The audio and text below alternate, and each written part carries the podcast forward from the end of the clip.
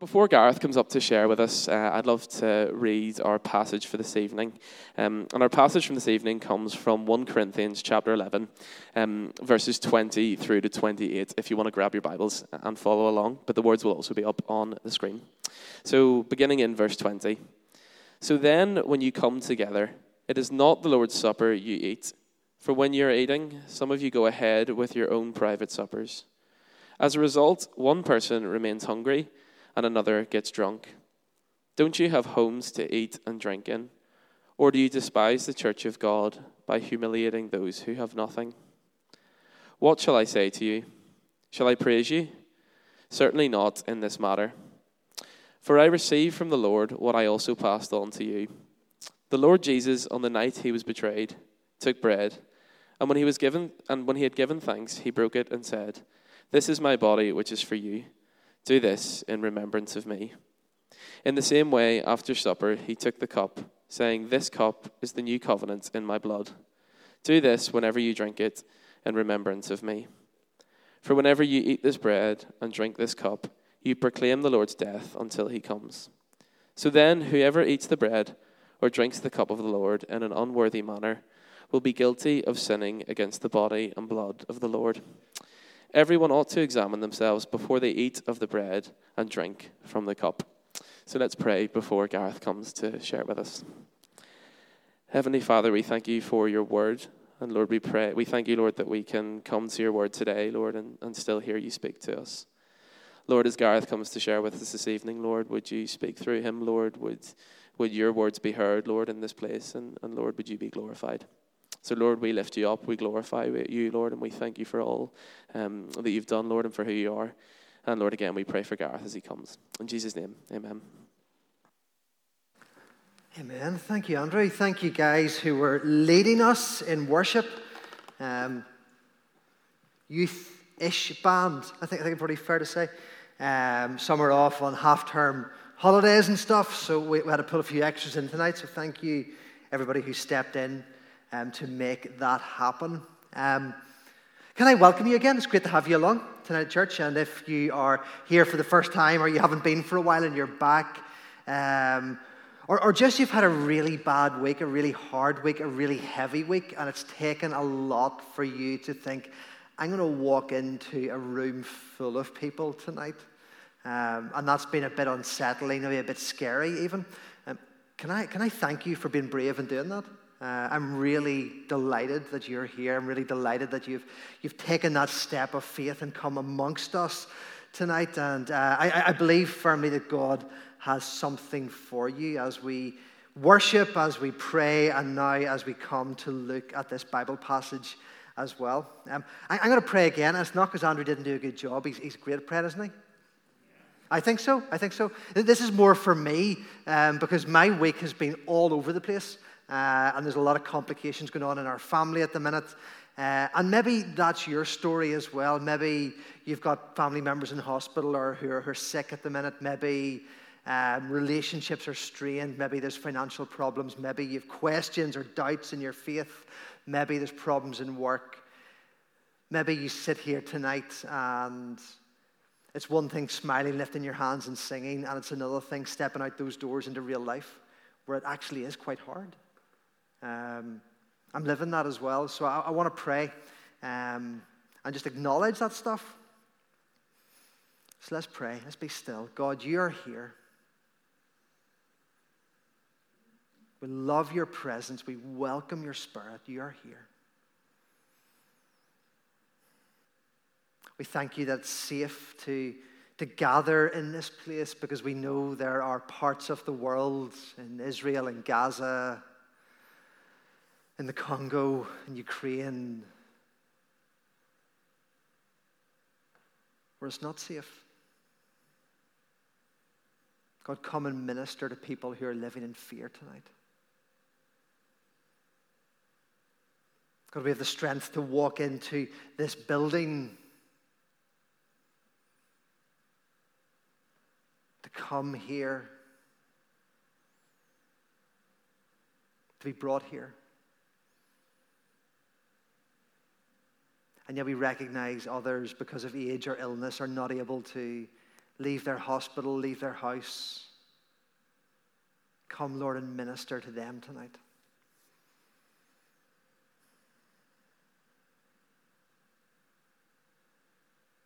Father, we, st- we, we, we come into this place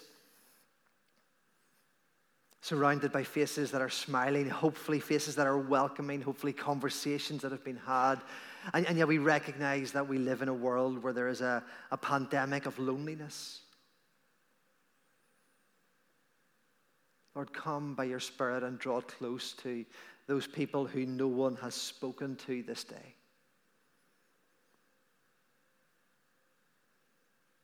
And tonight, Lord, for us, with so much to give thanks for, but also, if we're honest, pain and struggles and uncertainties. Come, Holy Spirit. Before a word is said, before a word is preached, begin to, to minister to your people, Lord.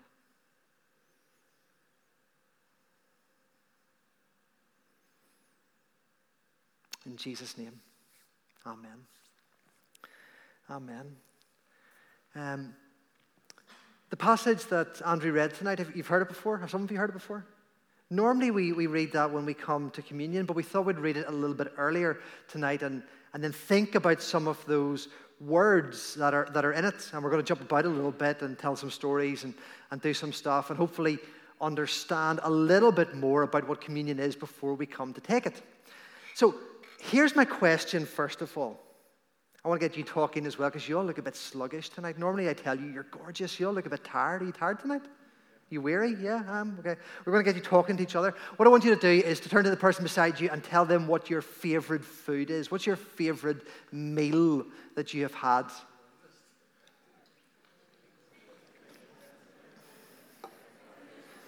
What's your favorite meal? Come on.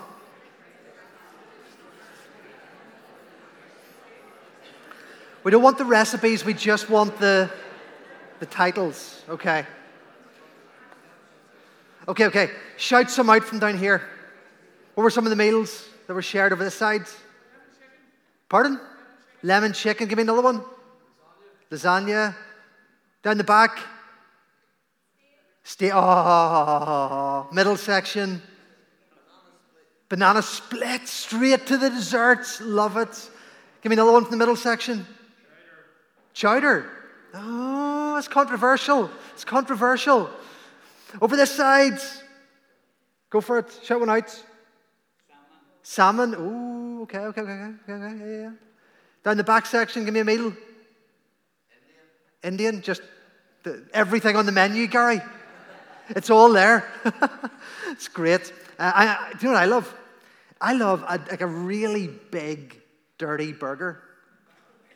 You know the kind of burger where you're likely to get spillage down your t shirt or shirt? I love a really good dirty burger. I love steak, I love lasagna, I love all those things as well. Um, what's your favorite communion meal?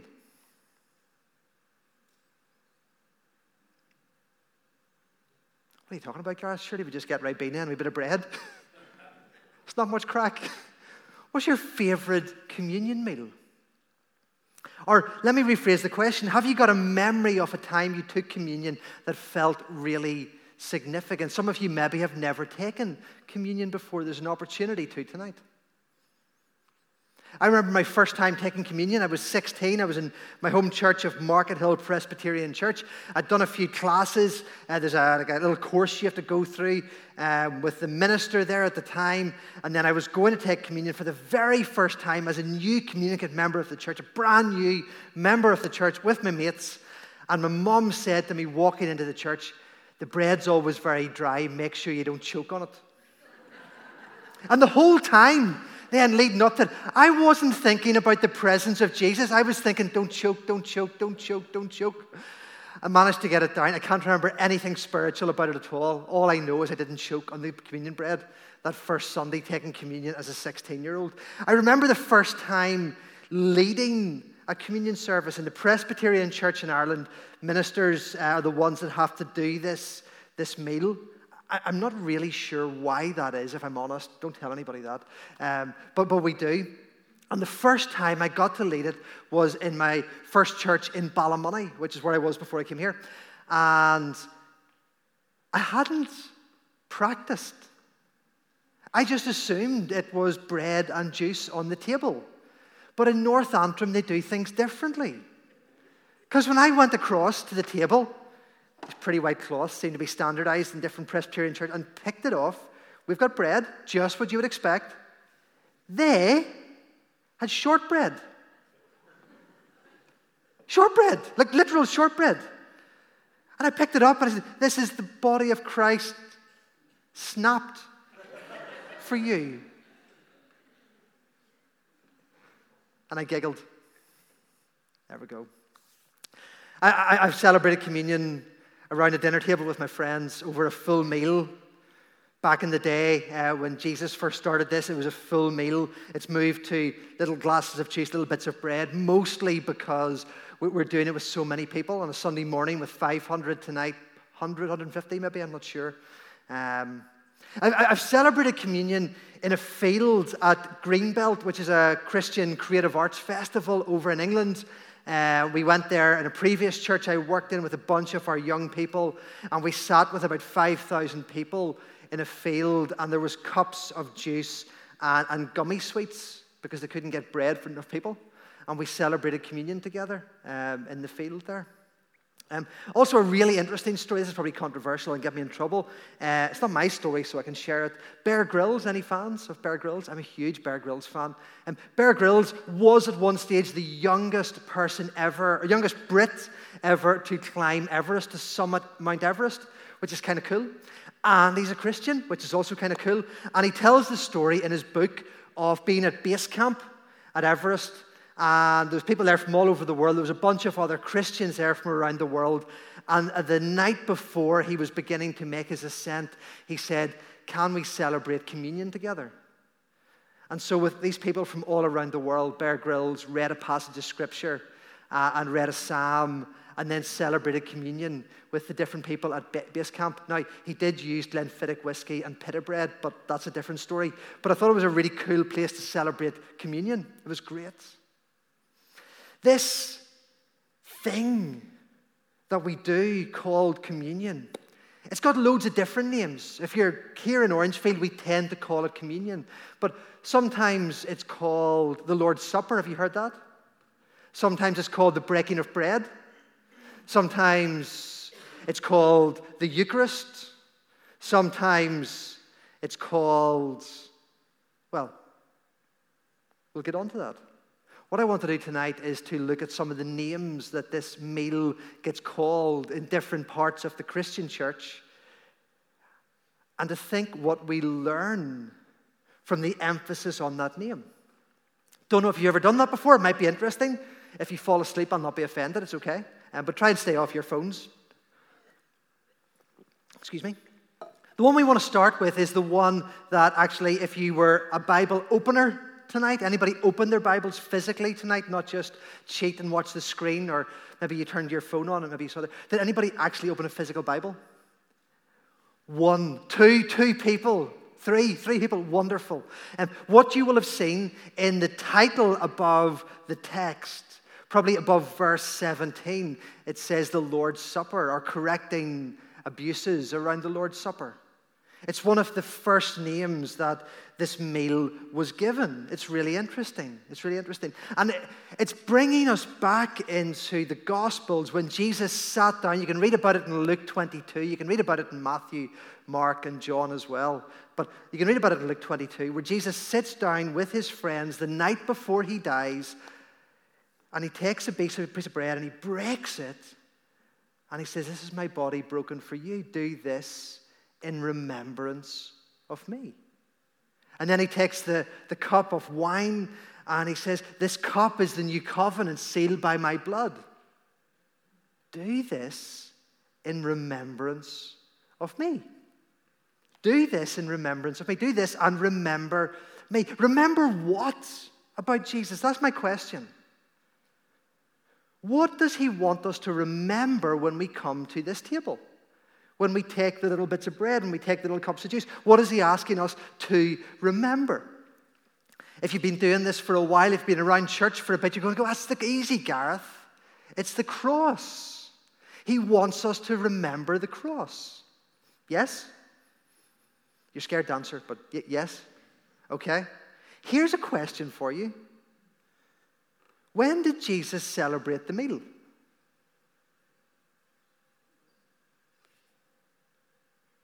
When, when, did he celebrate the meal?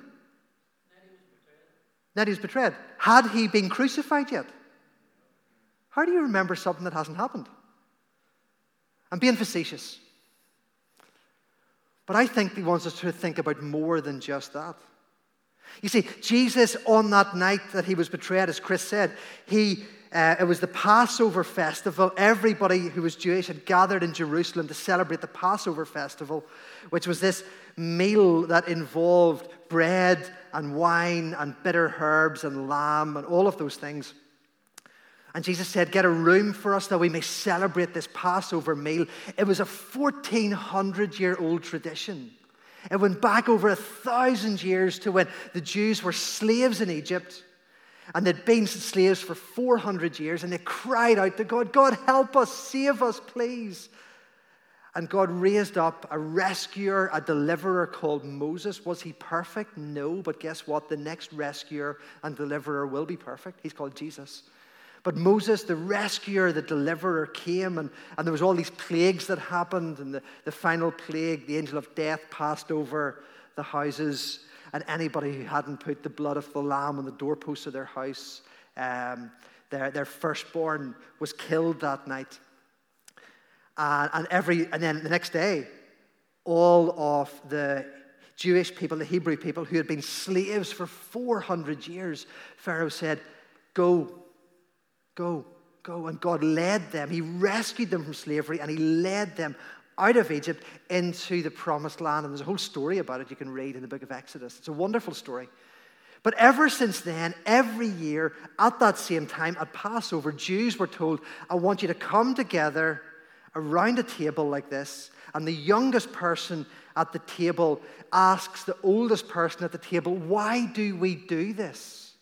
And the oldest person at the table tells the story because we want everyone to remember that even in the most difficult, darkest circumstances in life, God is faithful and He rescued us. He's a rescuing God, He's a faithful God. So for 1400 years, this is what happens. And the Jews thought this was the main event. And then Jesus, the night before he dies, the night he's betrayed, brings his friends around this table. And all the stuff's there for the Passover meal. And he picks up the flat bread that's there for the Passover meal and he takes it and he breaks it in half. And he says, Do you know what? Next time you do this, remember it's about me. It's about me. Because that story from 1400 years ago, when God was faithful and he rescued, that was pointing to what I'm about to do on the cross. I'm about to rescue you from slavery to sin. I'm about to do something that leads you into the promised lands of a new heavens and a new earth and a new relationship with God. Yes, of course, this meal is about the cross, but it's about the past, recognizing that for, for over a thousand years, God has shown us that He is faithful that He is a prayer answering God, that He is a rescuing God, that He is a graceful God. And it's not just about the past, it was about the present. Jesus was saying, It's about my life and my, my teaching and my miracles and all of who I am. And it's about the cross that I'm about to go to, and it's about the resurrection. It's about the past, and it's about the present, and it's about the future. Because after us, I ascend into heaven, Jesus says, I will come back and I will come back next time as judge. And I will separate those who know me from those who don't know me. And those who don't know me will go to destruction, but those who do know me will be part of my eternal kingdom. This communion meal is about past, is about present, is about future. The Jews thought it was only about the past, and Jesus sat at the table and said, You know what? This is my supper. This is about me. I want you to remember all of me, all of who I am, past, present, and future. Is that kind of cool? Yeah, I think so. I think so. We don't often call this the Lord's Supper, though, do we? What do we call it? Communion, yeah. It's okay to talk back. I prefer you didn't talk to each other, but you can talk to me at any point. It's okay. Um, we, we call this communion. We call this communion. Did you know? It comes from the Greek word koinonia, which means fellowship. It has its root in the same word. Fellowship. It's cool. What it's saying is that, that at this meal, we are to have fellowship with Jesus. What it's saying is that at this table, when we celebrate this meal, the Spirit of Jesus is present. That it's not just a ritual we go through, a remembering exercise, but it's, it's, a, it's a communion with the Spirit of Jesus.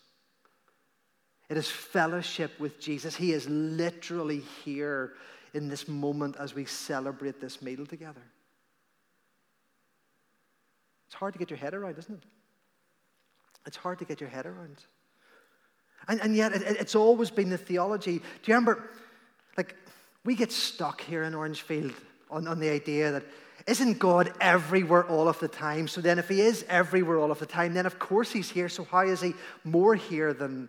Do you know what I mean? We, we keep coming back to that question. Do you know what I mean? And yet, think about it. Think about the consistent story of the Bible. When God gave the instructions for the tabernacle or the temple, was God omnipresent at that point? Was He everywhere all of the time? Was there, was there any part of the earth that God wasn't in? Any part of the universe that God wasn't in when there was a temple on earth?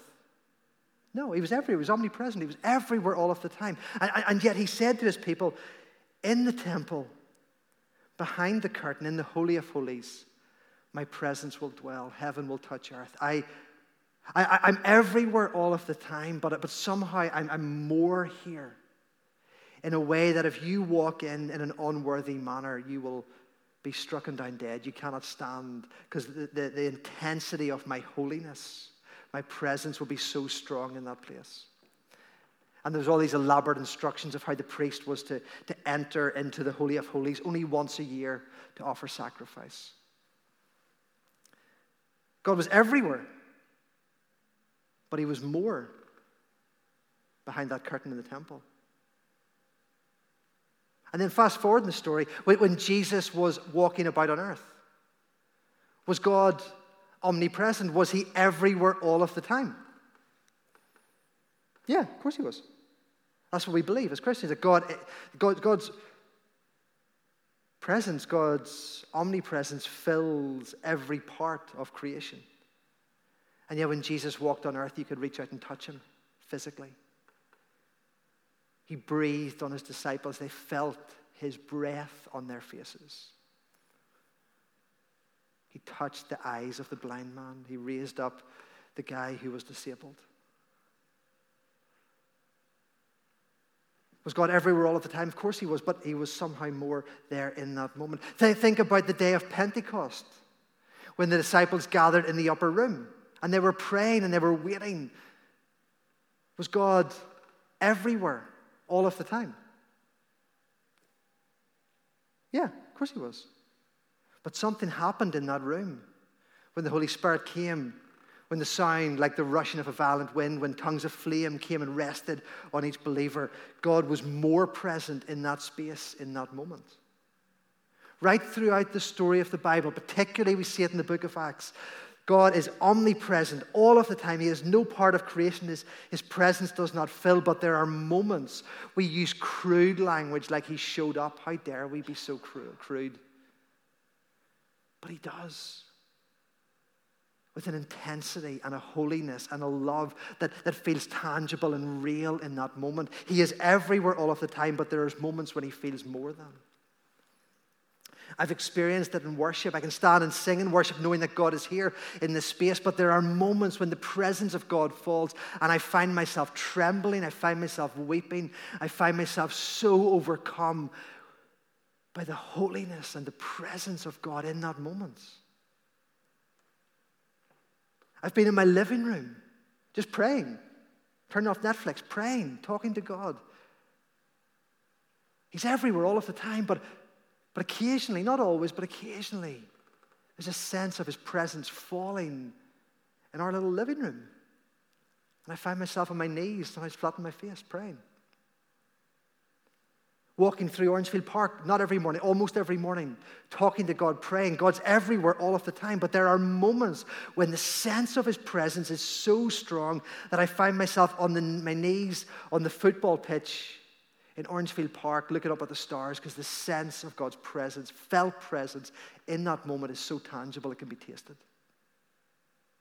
And you guys know what I'm talking about. Because at Summer Madness this year, on Monday night, something happened in worship that the Holy Spirit fell upon you and touched loads of you, filled you with His Spirit, and you had an encounter with God in that moment that was tangible. A number of you were praying for each other, tearful, encouraging each other. And as a church, we want to celebrate that. That is class. That is so cool.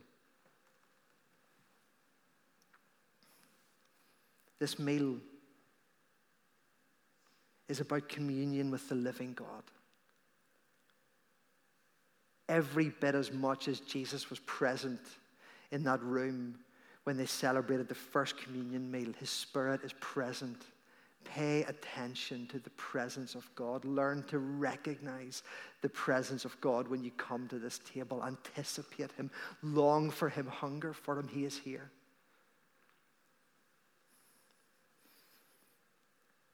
It's about fellowship with God. It's also about fellowship with each other. There's a horizontal element to it as well. I played rugby in school uh, when I was 17, lower sixth. What's that there in, in new school language? Year, what? 13? 13, year 13. I can't get my head around it still. Um, I was starting to break on to the first 15. Playing for them sometimes, but not every time. But you know what? I, I felt dead awkward about it because it, it, felt like there was a few cliques in the rugby team.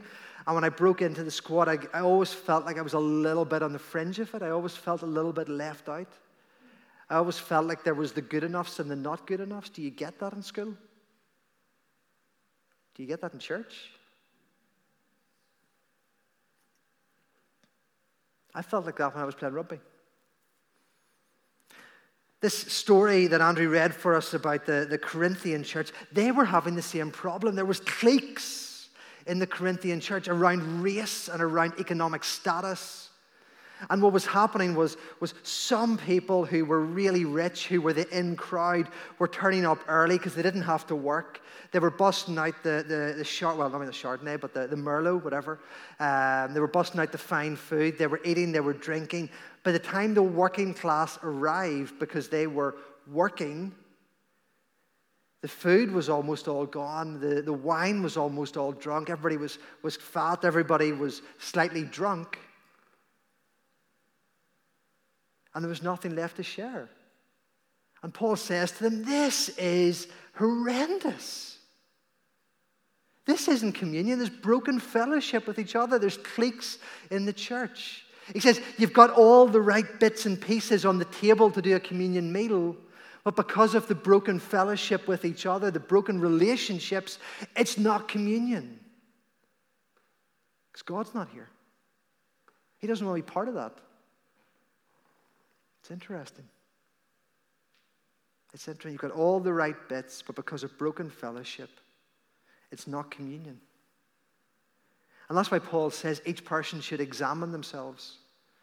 Do you have sin you need to confess before you come to this table? Have you a broken relationship with somebody in this church you need to say sorry to before you come to this table? Because he goes on to say you shouldn't eat the bread or drink the wine in an unworthy manner. That's what he's talking about. Don't do it if you've fallen out with somebody in church. Go say sorry to them. Take communion later. Don't do it in an unworthy way.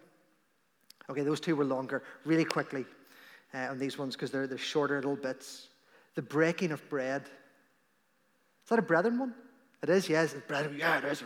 I feel nervous now. I'm on sacred ground talking about the breaking of bread. Um, there's a brilliant story. There's a brilliant story in, in Luke 24. Jesus has died on the cross and then he has been resurrected on that first Easter Sunday morning. And we, we, we find this story happening on it's called the Road to Emmaus. There's two of his followers, two of his crew, who are like, oh, the last three years have been wasted. We've given our lives for this guy, and now he's dead. They hadn't got the memo that he was resurrected. They'd missed the Easter Sunday morning good stuff.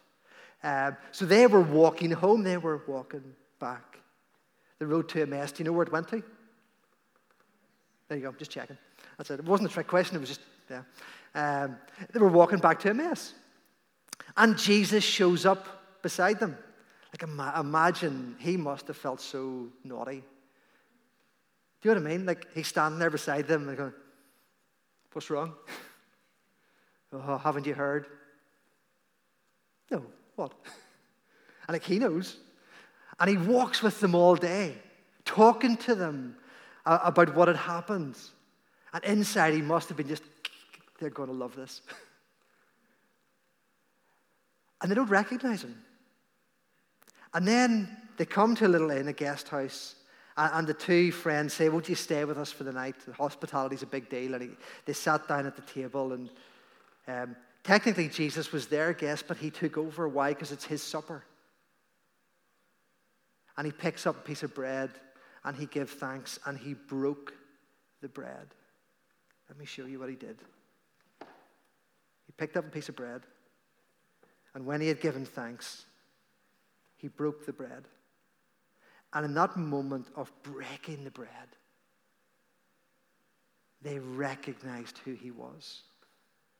They recognized who he was. There were no knives back then. Didn't slice it up really nicely. You had to take it and literally rip it.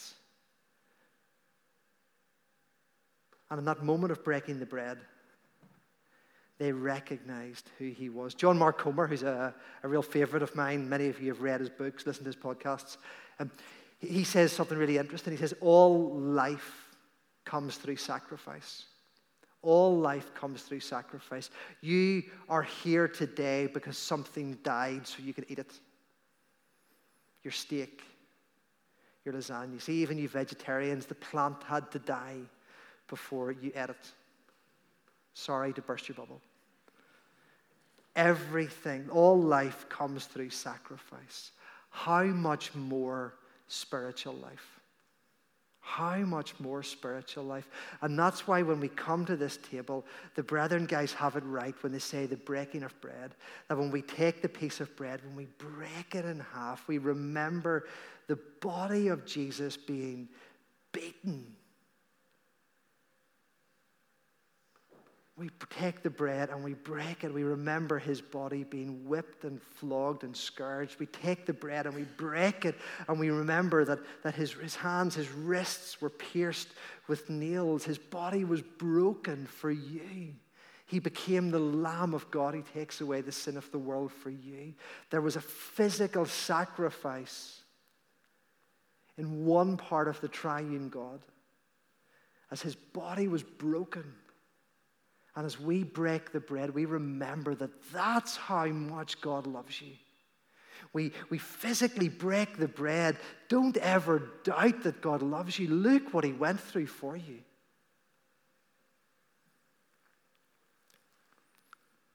Some parts of the church call it the Eucharist. Have you heard of that?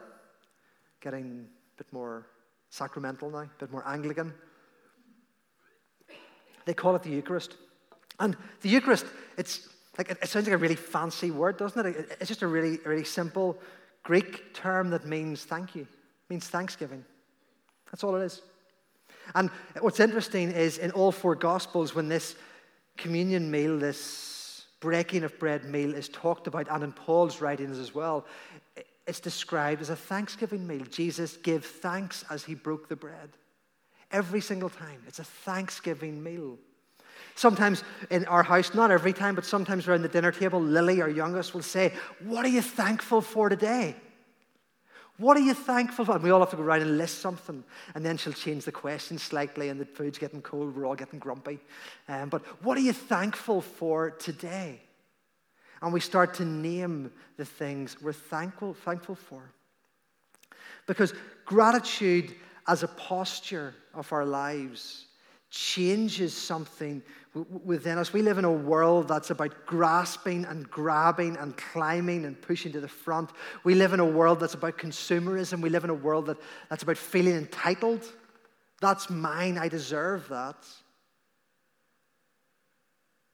And yet, a posture of gratitude brings us back to the truth of the universe that all good gifts, everything, comes from our Father in heaven. That's what James tells us. That everything good in our lives is a gift from God. It's my money. No, it's not. He gave it to you. It's my family. It's my health. No, it's not. He gave it to you. I worked hard for that. You only worked hard for it because He gave you the ability to work hard. Everything is a gift from God. Everything deserves a thank you. All the good stuff deserves a thank you. And when we come to this table, it's saying, God, thank you for Jesus. Thank you for forgiveness. Thank you for friendship with you. Thank you that I have a place in your story, in your family. Thank you that your purposes are at work within me. Thank you that you're telling your story through me. Thank you that I have a place in your forever kingdom. I could riff on this all night. It's a thank you meal. Come with thanksgiving to this table. Come with thanksgiving to this table.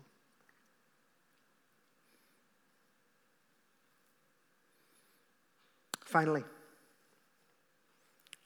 finally, some people, not me, but some people call it the Mass.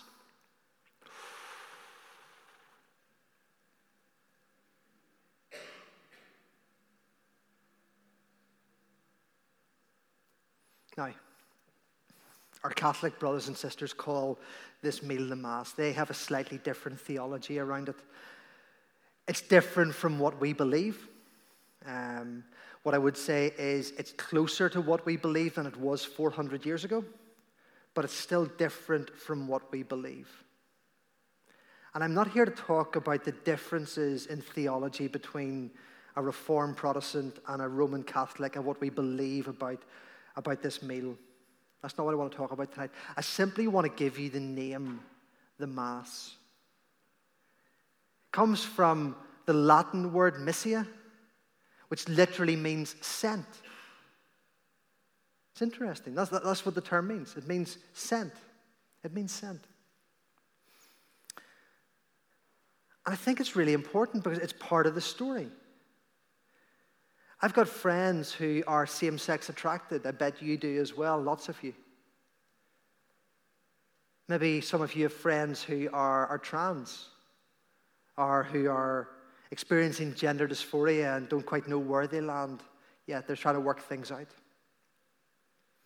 I've got friends who are, are promiscuous, who will sleep with anybody and justify it to themselves. Maybe you do as well. Maybe some of you are. We grow up now in a world where, where your schools, where your universities, where our streets are multicultural. Where it's really common to bump into somebody who's a Muslim or somebody who's Hindu or somebody who's Buddhist. All in Belfast without having to, to leave the city. That probably wasn't the case 30, 40 years ago. Here's my question all of those people think different things, believe different things. Who's right?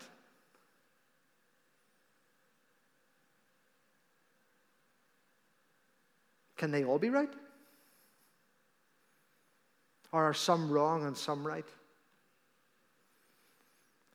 It's easy to get confused, isn't it? Even the question hanging in the air in a church where most people have a reformed Christian faith, where most people are Presbyterian um, maybe even most people are Protestant. Maybe not, but maybe most people are Protestant. And even here in this space, the question hanging out there who's right and who's wrong makes some of you uncomfortable. And that's in here when we step out there. Who's right and who's wrong?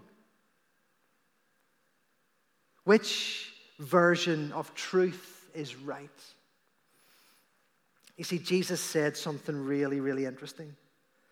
Said lots of really interesting things, but, but he said something really interesting. He said, I am the way, I am the truth, I am the life. No one comes to the Father except through me. I am the way, I am the truth, I am the life. I am the truth, Jesus says. What he's saying is that truth is not so much about a set of, of propositions, a set of statements to be ticked and believed, but truth is fundamentally, first and foremost, a person in Jesus Christ who is to be believed in and who is to be followed his life. You're to apprentice yourself to him. He is truth. And the way we experience truth is not simply to believe a set of things, that is part of it, but it is to follow the person of Jesus, to walk in his footsteps, to believe the things that he believed, to ask him to shape our minds so the mind of Christ might form within us. Truth is a person to be followed, and that person is Jesus Christ. When we come to this table, and remember we said Jesus is present at this table by his Spirit. When we come to this table, we encounter truth. We encounter Jesus. When we come to this table, we have communion with, with that person, Jesus. When we come to this table, our lives are shaped by Him so that when we step out into the world, we are following Him from this table into the world. We are walking with Him, we are walking in truth.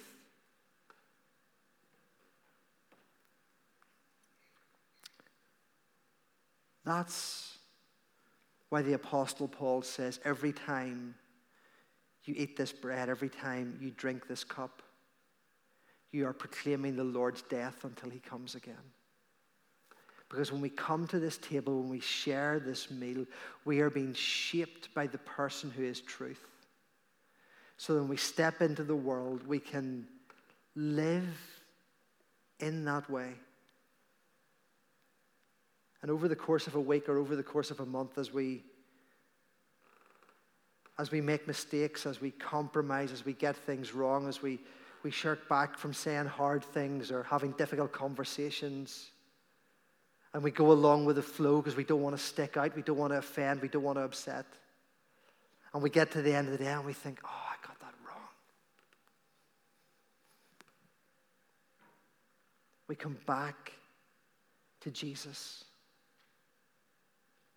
who loves you and who forgives you and says, There's more grace in me than there is mistakes in you. And he says, Let's have another go at it. Let's walk in the truth.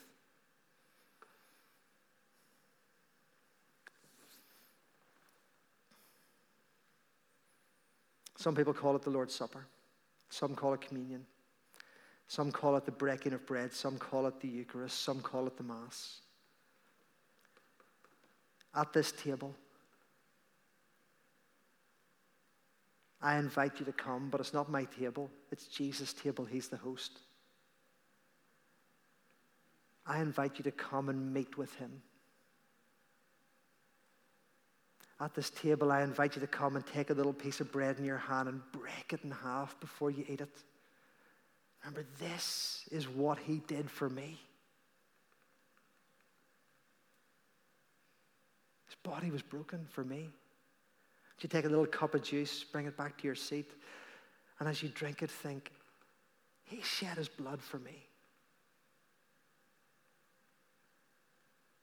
That's how much He loves me.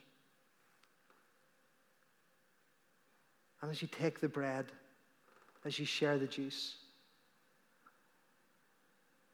just pray, God, reveal yourself to me and pay attention to his presence because his presence is here in this place.